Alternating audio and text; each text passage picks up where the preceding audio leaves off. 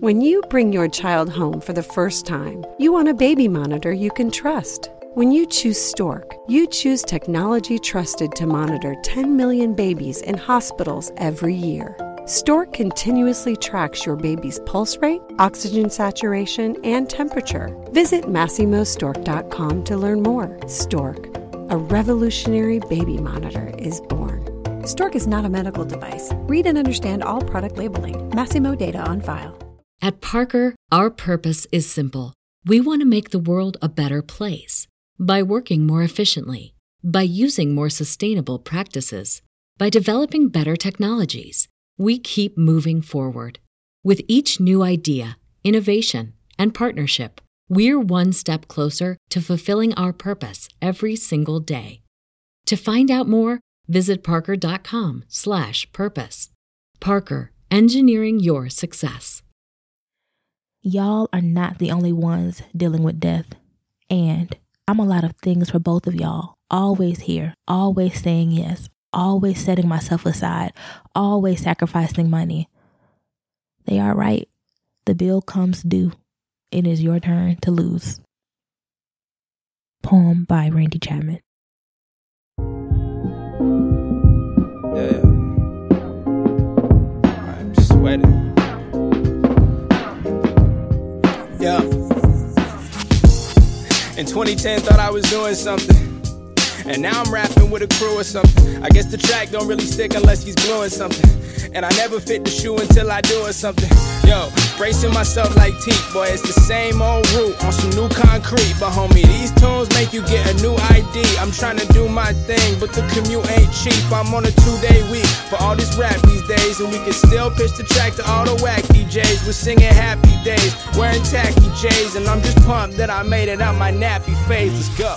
We can turn the whole world. Hey y'all, the O Gs and new listeners alike.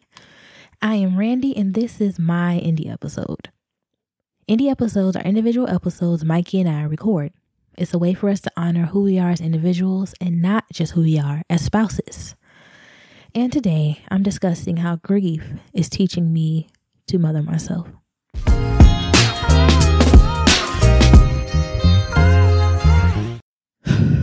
Okay, so what had happened was, three days before Noble was born, I had what I didn't know then would be my final doctor's appointment while pregnant.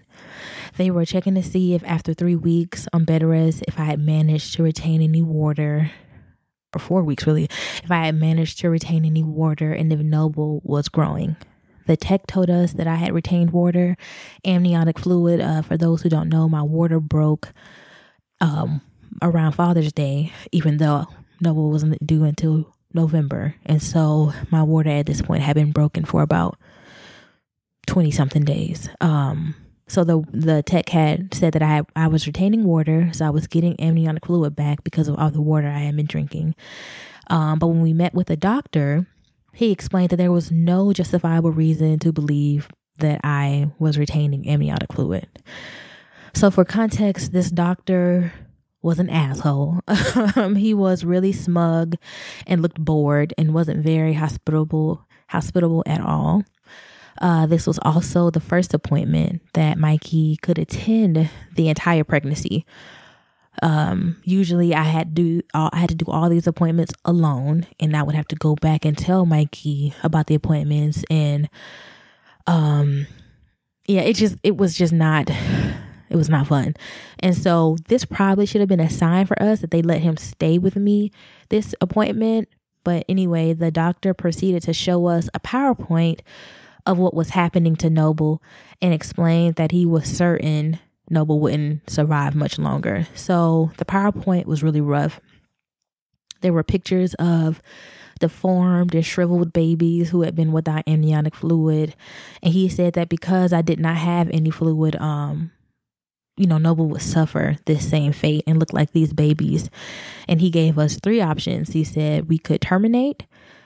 Uh, that was the first option. We could continue to receive treatment and receive any intervention that was necessary to keep Noble here. Or three, we could continue on with the pregnancy and let nature, you know, take its course. And so we told him that we wanted whatever intervention was possible and that we absolutely did not want to terminate. And he kind of like sighed or like smirked or something. And he was like, well, all right, if he's still alive by August second, we'll admit you to the hospital and keep you there until you deliver. And then we left. It was, it was, it was, then we left. I'm not going to get ahead of myself. We left and I, I felt like the wind had been like knocked out of me. And I know Mikey felt the same. And once we got to the car, we just cried and cried. Like I, it was, I just felt, I was so tired, y'all. I was so tired and so scared. And I had done all these weeks on bed rest. And I had I had all this water trying to get more fluid in my body to keep it. Um, and it wasn't helping him at all. And I was feeling really defeated. And I just, I, I was so confused because his heart rate was steady. It was healthy. It was normal. But I, I was, I didn't have any water. I didn't have any fluid. And I just, I was just so confused. Um, and then my mom called and I told Mike to tell her, I was like, hey, can you just tell her that we'll call her as soon as we get home? Um, the drive home was a twenty minute drive. And I just, we really just needed to digest the appointment. I really needed to like get my head together. And he did. And he hung up. And then we went home. And it was a really sad and quiet ride back home. We cried the entire time. And in between, you know, being quiet, we kept confirming with each other that we didn't want to terminate the pregnancy, that we still really wanted to try to keep him here. Um, we also kept apologizing to each other. And for me, I know I felt like really defeated and sorry and cursed. Um, it was also Mikey's first prenatal appointment with me, um, like I said earlier. And I was just really sorry. I was really sorry that his first time seeing him on the ultrasound, you know, live and in action, and his first time being with me was, was like, was this awful appointment with this awful doctor, you know, who just wasn't, he wasn't very, um, you know, kind, and he wasn't very um, in touch with, you know, with the, the news that he was giving to us about, about Noble.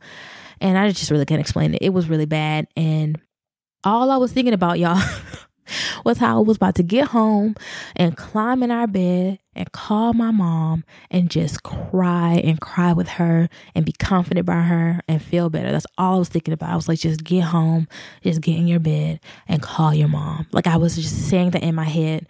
And, but when we finally got home and I called her, she cussed me out. She really, really laid into me. Um, I can't and won't disclose what she said.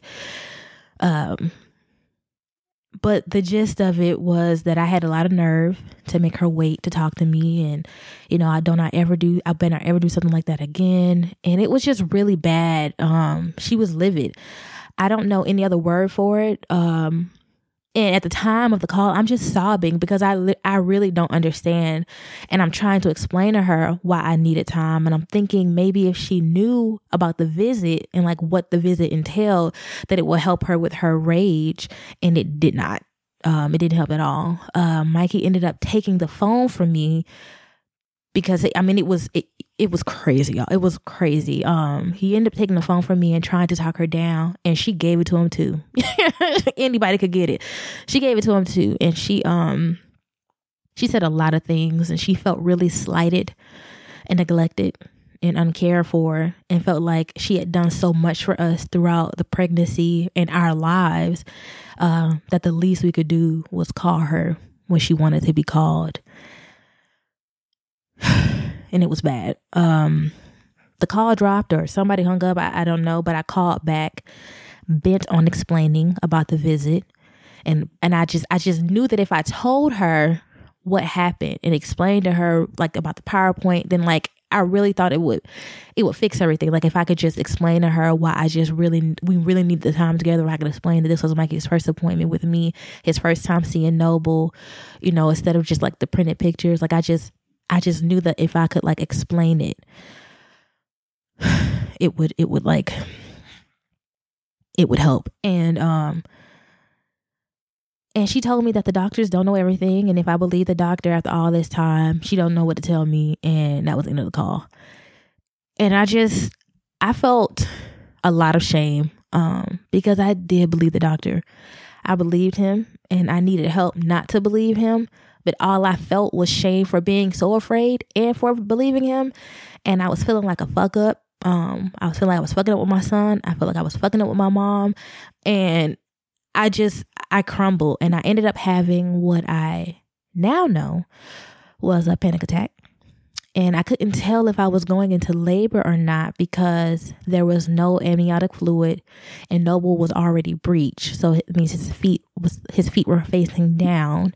Um, so in general, anytime he moved, it hurt. Like it, it, it always, it, it always felt like something because there was no water protecting him or me, and he's all legs.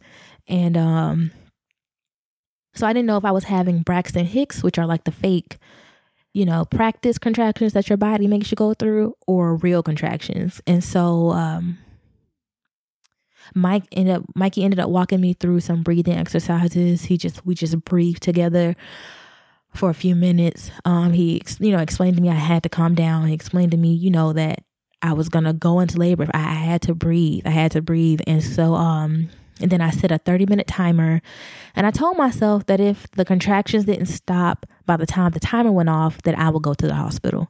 If that, if they didn't stop, I would go to the hospital. Um, but, Uh, thankfully, the pain did stop after fifteen minutes. Um, and three days later, Noble was born and then died a little over an hour after the delivery.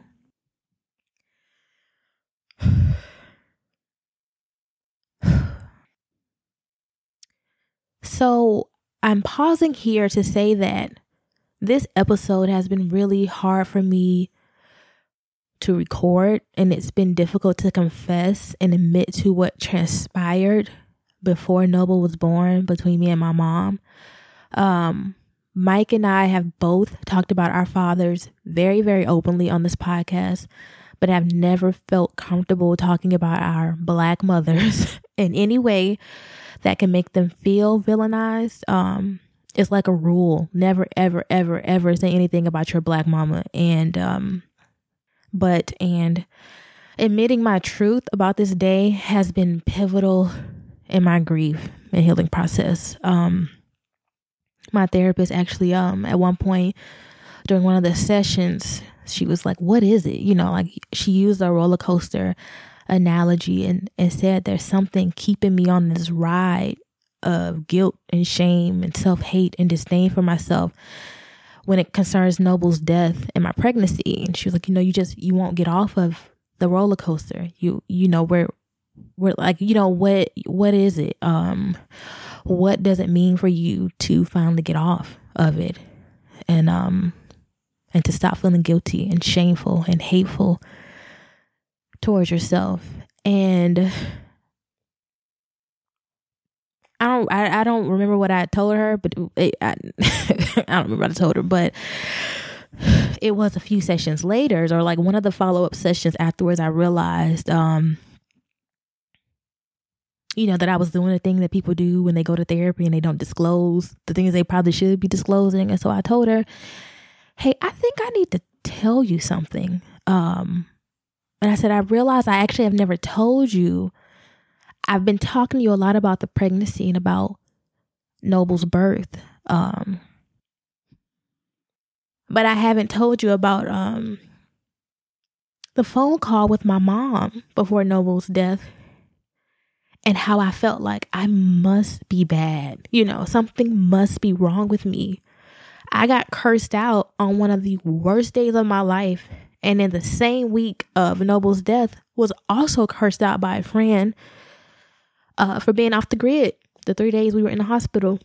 Um, this person said we weren't the only ones experiencing death and that they couldn't believe we would treat them like this after being friends for all these years. And since then, this friend has, or this former friend has apologized, and, you know, we've all gone our separate ways. But I'm like, there's like these people who I have loved more than myself must be onto something about me. they must know something about me that, um, you know, that I'm in denial about, like that I don't know. And after Noble died, um, my mom sent me this really like kind text about how perfect my body was and, you know, how she loves me.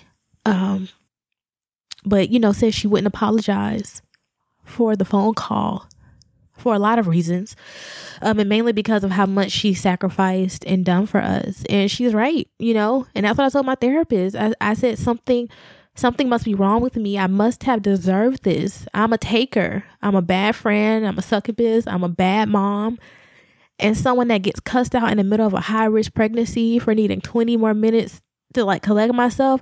They're like, I must, these people must be right about me, you know? Um, And I told her, if I believe I'm worthy, if I believe I didn't deserve to lose Noble, if I get off this roller coaster and believe I didn't deserve to be cursed out three days before he was born and didn't deserve to be cursed out three days after he was born, if I believe I have a right to create boundaries and advocate for myself, it will fuck up my life. If I admitted that I've been codependent with my mom and have always had crappy boundaries and stayed in friendships that were no good for me for too long because I thought I had to prove myself, or because I was too afraid to admit I didn't want to be in community with them because I was afraid of conflict, it would really fuck up my life. It would blow up everything. And it would do so because I would have to consider and confront all the ways I've shrunken, damaged, ignored, lied, and hated myself. And it even goes back to believing and realizing I didn't deserve to be molested when I told, and, and when I didn't deserve to be molested. And when I told about the abuse, someone should have protected me and got me away from my abuser instead of leaving me in a situation where I had to fend for myself until I was an adult.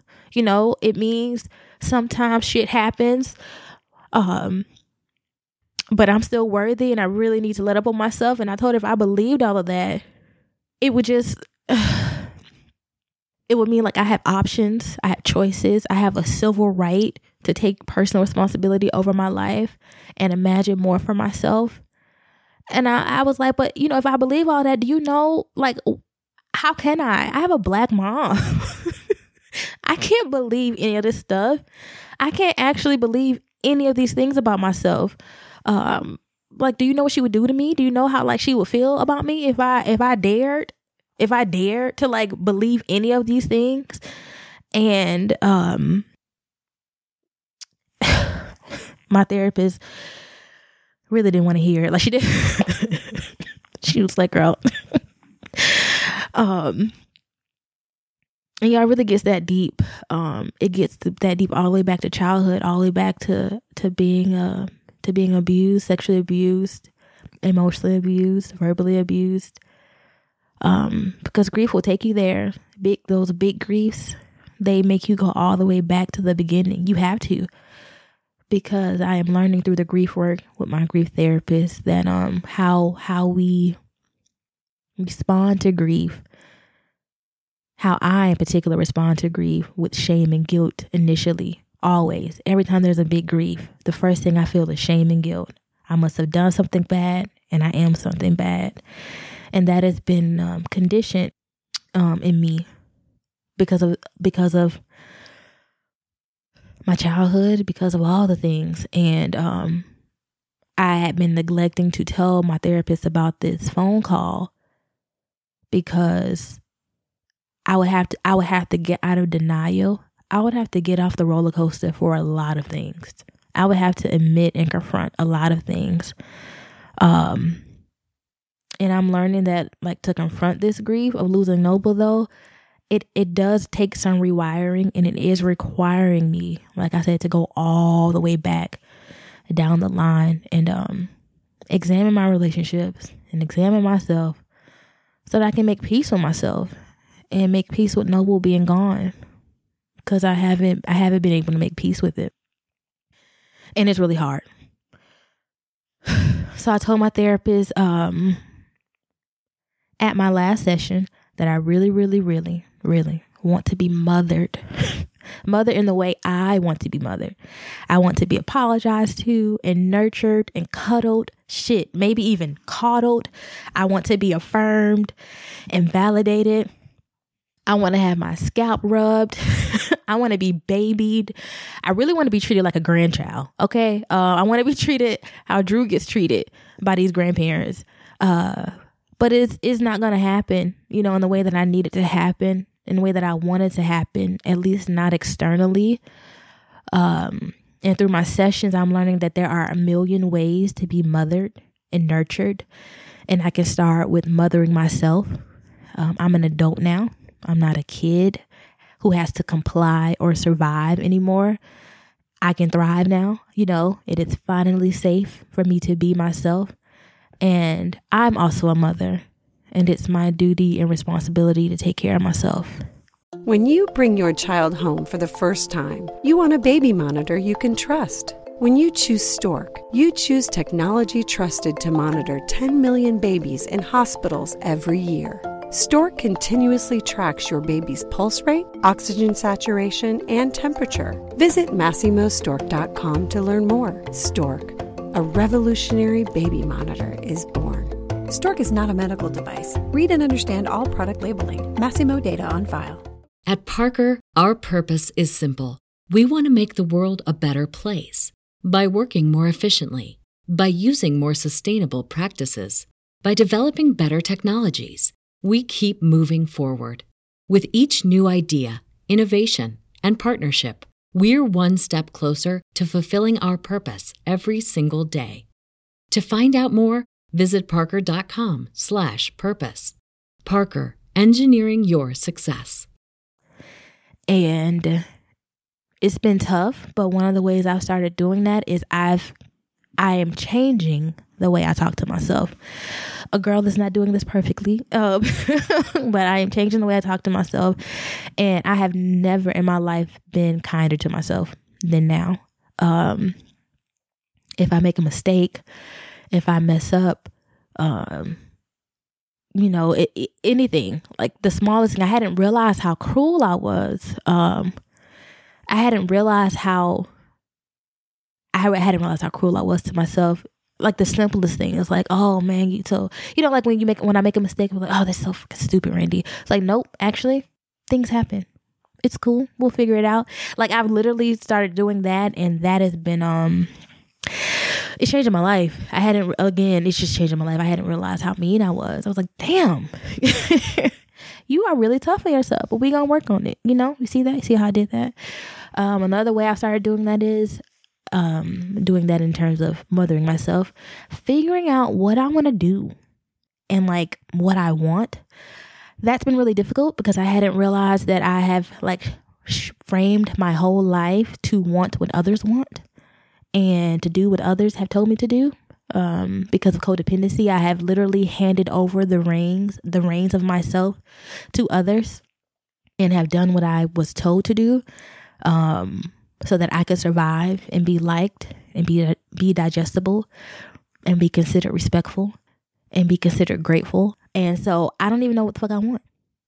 I'm like, what do I, what, what do I like to do? What do I want to do? Um, and so that's like, that's the big question. What do you want? And I don't fucking know. So, but what I've started with doing is doing random things. Um, That wouldn't make sense to the old me. So like yesterday, I really, really wanted to watch, you know, The Haunting of Hill House. And it's a Netflix show. It's really good. Y'all know I love my horror. And so I like binged, you know, a few episodes before I started work. And it felt good to like do something I wanted to do and to know like you're an adult now. Nobody's going to come and like beat you or curse you out or tell you you lazy or whatever. Just like do what you want. And And I was actually really productive with my work afterwards um, because I started with me, you know, so that's been really interesting. Um, another thing I've been doing, as y'all know, I've gotten on antidepressants, anti- anti-anxiety medicine, and I'm not shaming myself for needing the help because it is helping. Um, I am also literally telling myself I'm sorry. So I'm writing letters to myself, apologizing about Noble and for how I've treated myself. I am working on forgiving myself. Um, that is still a work in progress. So because of how I had to confront so many of my decisions um, that have been made out of, out of a belief that I am unworthy, I have to learn to forgive myself because I've done lots and lots of damage. Um, I've done lots and lots of damage. And I still don't know what forgiving myself looks like in total, but I've started with saying, I forgive myself. I'm starting I'm starting with like a sentence and hoping it clicks. Um, I've also been reaching out to my friends. So we'll like send things on Instagram and things. And I realized I haven't really told anybody that I don't feel worthy and that I feel like Noble. I lost Noble. We lost Noble because I'm an awful person. And that, you know, like I, I had it. I haven't actually said these words to my friends. And I finally did. And I told them, I don't know what type of support I need, but I think I need to spread this out. And it is just, it has been great um, to be in community with people who want to be in community with me and more. So I'm realizing, you know, this is going to take the rest of my life because it took the rest of my life to get here. And uh, it took the, you know, it took my whole life to get here to this point. So it's going to take the rest of it to unlearn it. Um, but now I feel like it's something that I'm capable of. And I'm thankful for my children for that. Drew teaches me that I am good as I am. I am already good enough. I must be to have gotten her. I must be already good enough. And Noble has taught me that I deserve tenderness.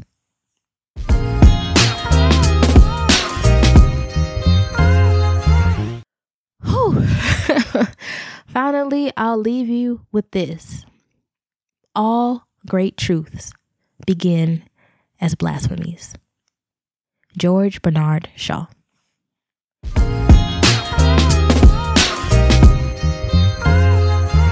The Black Millennial Marriage Podcast is hosted and co-produced by Mikey and Randy Chapman. All episodes of the Black Millennial Marriage Podcast are edited by Randy Chapman at Ready Productions, a podcast management company.